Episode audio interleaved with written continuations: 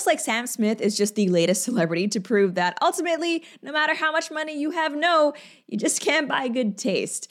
Now, if any of you are listening to the show on one of the podcast platforms like iTunes, Google Play, or Spotify, which by the way, we are on, what we all just saw there was a chubby, naked Sam Smith gyrating in a black thong, which is something that I don't think really anybody out there was asking for. But uh, if you're not familiar with who Sam Smith is because of his music, then you'll probably remember him from his literally satanic Grammys performance.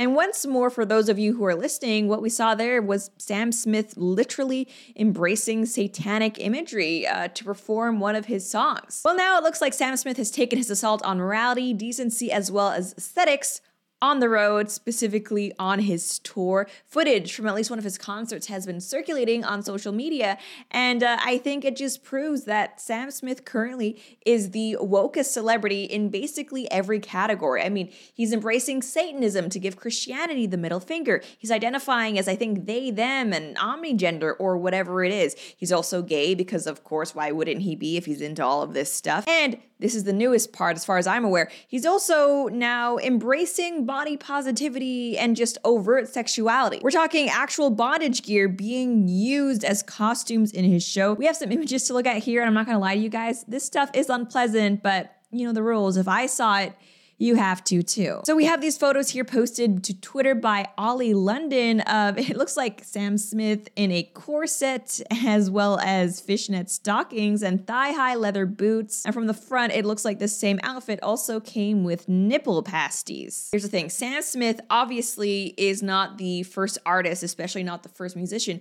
to push the envelope of what is considered artistic or tasteful in polite society. But it's all just a great example of how slippery the slippery slippery slope is. And I'm someone who grew up in the 90s. So I remember there were a lot of moms out there who were freaking out about how low cut Britney Spears' jeans were. And at the time, I remember as a kid thinking that it was all just, you know, so much of an overreaction. So she's wearing a bikini top on stage, so her pants are a little short. Ultimately, who cares? I mean, do we really have time for all this moral posturing? Well, now that I'm a bit older and a mom myself, the answer is I care. And yes, we absolutely should make time to discuss this because ultimately this sets the tone for what our society is accepting and open to. And personally, I don't want to live in a society where overweight men are paraded around in lingerie and celebrated for it. And I mean, I'm someone who doesn't even dislike Sam Smith's music, just the audio aspect of it. I do think he's very talented. The man loves a good falsetto.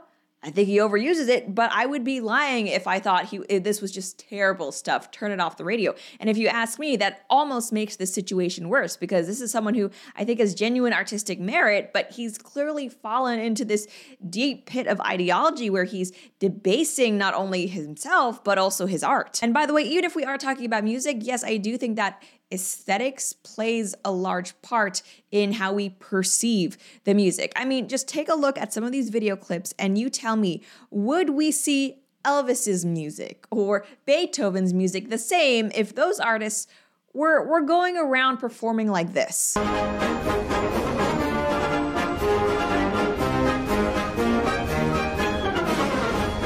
Going to go out on a limb here and say that the answer is no, because what we all just saw on screen was, I mean, basically an overweight, chubby Brit, again, in a thong, just standing there without clothes, but nipple pasties. It's like, come on, man, at least put on a t shirt. Your music, your performance, the experience for the audience would improve if you did. And now we actually have more footage of this concert to go through, and I'm sorry to say, it doesn't get any better. But first, I do want to say thank you to today's sponsor, Cozy Earth. So, a lot of you probably know that going to bed at a decent hour doesn't necessarily mean that you are going to get a good night's sleep. If you're someone like me, you're likely going to be waking up either because you're too hot or too cold during the night. But guess what? My nights have finally changed for the better thanks to my beloved Cozy Earth bedding. It's naturally temperature regulating, so I can sleep great no matter what the weather is. And by the way, I'm not the only one who's loving their stuff. This review is from Laura. It's five stars. She says, My husband and I are getting the best sleep we've ever had to the point where we don't wake up in the middle of the night because we're so comfortable.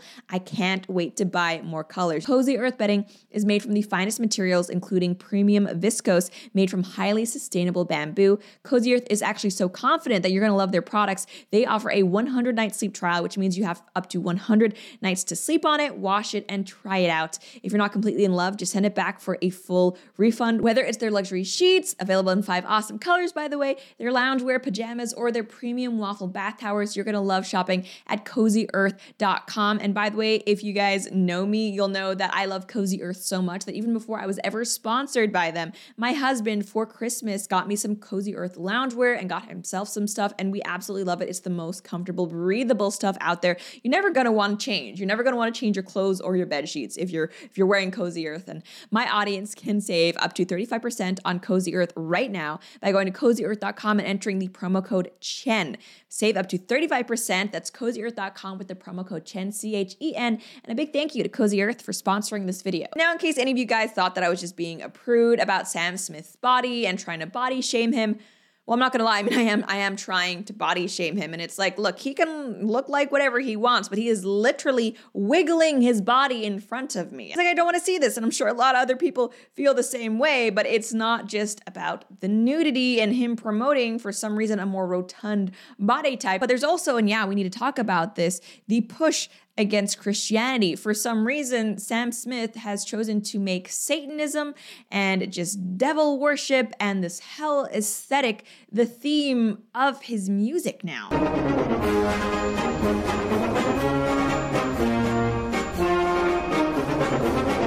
Smith dancing around wearing devil horns, holding a trident. I mean, they're not even being subtle about it. And here's the thing he probably thinks he's being really edgy and subversive because he's going against, I guess, Christian norms. But here's the thing Hollywood has absolutely embraced this stuff for at least a generation at this point. If Sam Smith actually wanted to go against the mold and do something that would stand out and push back against the current culture, he would do the complete opposite. He would do what people like Chris Pratt have done and actually embrace Christianity publicly. That's being counterculture. This, this right here, this right here, this instead is just virtue signaling to the left saying, yes, I'm on board with everything degenerate. I love all the food, the sloth, gluttony, lust, you name it.